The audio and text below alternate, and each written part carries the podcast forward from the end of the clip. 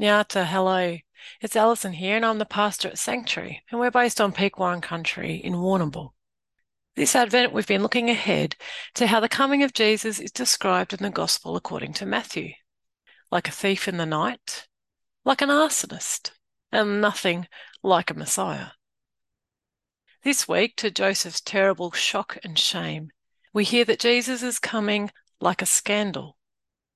He is already growing in Mary's womb and Joseph isn't the biological father.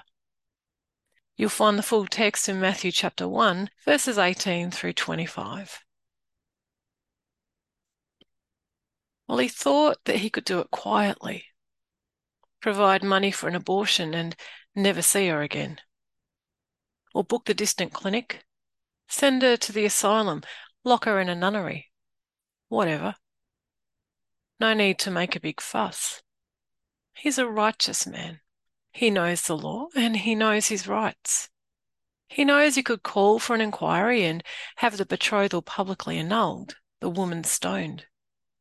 He knows the first stone should be thrown by her father.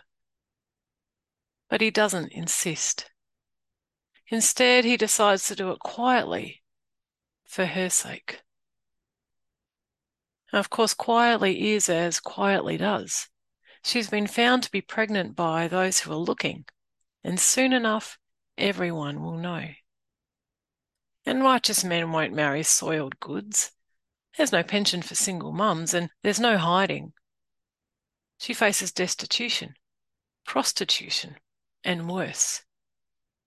For her family's honour has been shamed, and she will always have a target on her back. If not her father, then her uncle or her brother will be quick to arrange an honour killing, anxious that their family name be restored. It's unfortunate, but it's the way things are, and it's not really his concern. So he thought he could do it quietly. He thought he could avoid scandal, dissolve the betrothal, forget it, move on. Find a good woman who knows how to keep her legs shut Get the decent wife, the fertile womb, the hard-working sons, his own vines and fig trees, all the rewards of conformity and obedience. Unhappily for him, God was involved, but he thought he could do it quietly, and he slept. It's easy to sleep it's easy to pretend that clean living is rewarded and that those who follow the rules are nearest God's heart. And Joseph knows the rules of marriage. He knows that a righteous man is entitled to a righteous woman, a virgin who will be faithful to him and him alone and will bring only honour to his name. He knows that his own son should be the firstborn heir, and he knows the sad consequences of ending the betrothal. But it's easy to sleep, and it's easy to close one's eyes to the effects of one's actions, especially when those actions are deemed to be right by family, culture, society, and even the law. We all close our eyes from time to time.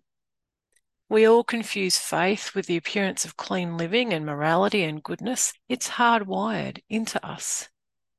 We lull ourselves into thinking that we earn God's grace through right living, right speaking, right action. We think that being right is paramount, that goodness is rewarded. But it seems that God doesn't work like this.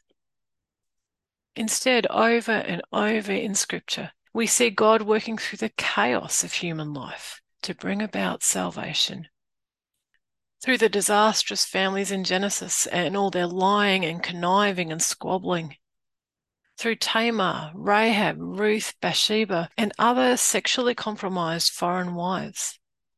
Through the rapists, the murderers, idolaters, and fools who are the forefathers in Matthew's genealogy, God is at work in this mess and sometimes God creates it. Well, this is so offensive and it's so terrifying that the angel who shatters our slumber tends to say straight up, Don't be afraid. Like the angel who visits Joseph. Don't be afraid, says the angel. and then proceeds to set out the unthinkable. Joseph must renounce his righteous man's privilege, his righteous man's honor and status and dignity, and take the pregnant young girl as his bride. He must align himself with her, protect her, and claim and protect the child growing in her womb. And this usurper of the inheritance, this illegitimately conceived son, must be named God saves, a phrase we now render as Jesus. What precisely does God save? Well, not Joseph's reputation, not his honor, not his status, not his dignity, but the story tells us this God saves people from their sin, including one particular young woman who is pregnant out of wedlock and facing disaster. It's just the next installment of a very long story of God saving people. And maybe God saves Joseph in other ways. But this episode is so familiar, and our culture is so relaxed about pregnancy that we can forget how shocking it is. Joseph has to overcome his sense of hurt, his suspicion of betrayal, and his cultural contempt for a woman who mysteriously conceives outside marriage. He has to turn his back on deep rooted concepts of goodness and purity and justice. He has to accept that his name will be dirt, his business will be affected, his mates will snigger behind his back. His well ordered life is about to be turned upside down and in ways that he would never choose.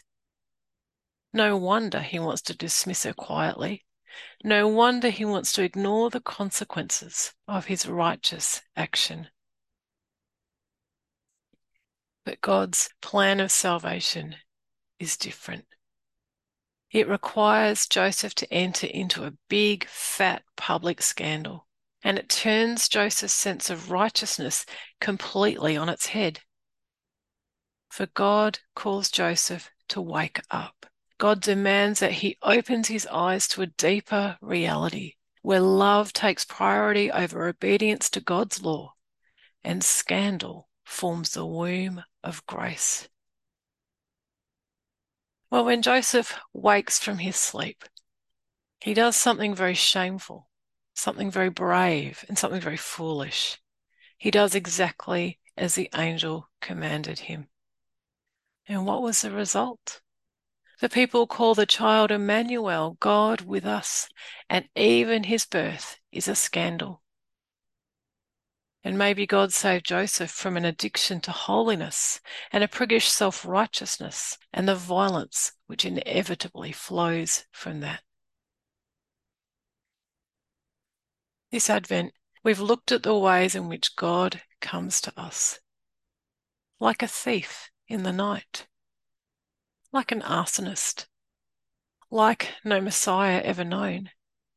And now we see God comes to us wrapped in scandal like a swaddling cloth, and the scandal only grows throughout his life. Conceived in shadows, adopted into the family, confusing his cousin, outraging the religious types, and horrifying the whole world with his humiliating, shameful death. Blessed is anyone who is not scandalized by me, says Jesus, because scandal is found wherever he is. Joseph didn't seek scandal. The scandal found him. But Joseph accepted it and entered into it and adopted it into the family. And Christ quite literally dwelled with him. And if we too want to encounter Christ, we better be ready for scandal. We better be ready to have all our cherished assumptions about right and wrong shaken up and turned inside out. We better be ready to share our lives with people who seem sinful, shameful, or defiled to us. All those people we'd sooner ignore. We better be ready to place other people's lives above our reputations, our rights, our sense of holiness, and even the law. And we better be ready for mess because God doesn't choose purity and perfection to save people from their sins. Instead, God chooses locations of scandal and shame and transforms them into grace. Joseph, he woke up to this scandalous reality and he encountered God. This Christmas, let us also wake up and be curious and unafraid. And let us move towards our own scandals and shadows, that we too might know the presence of Jesus, God with us, Emmanuel. Amen. There's always more to read on our website, that's sanctuarybaptist.org. This week, I reflect on family Christmas and what Matthew's story of a family beyond messy has to offer us. Sanctuary is funded entirely by members and supporters, and if you'd like to support the work of this little church, you can make a donation via PayPal. And you'll find the details for this on the website. And if you have contributed, thank you so much. It makes such a difference to us. This reflection was prepared on the lands of the Peek Whurrong people of the Eastern Maar Nation. It's a land which was taken by force and has never been ceded. At a time when we usually expect summer heat, we're having a shocking winter blast with icy winds and driving rain. Yet the spring floods continue to recede, leaving sour soil and boggy ground. I pay my respects to elders past and present. The peace of the land, earth, sea, and sky be with us all. Amen.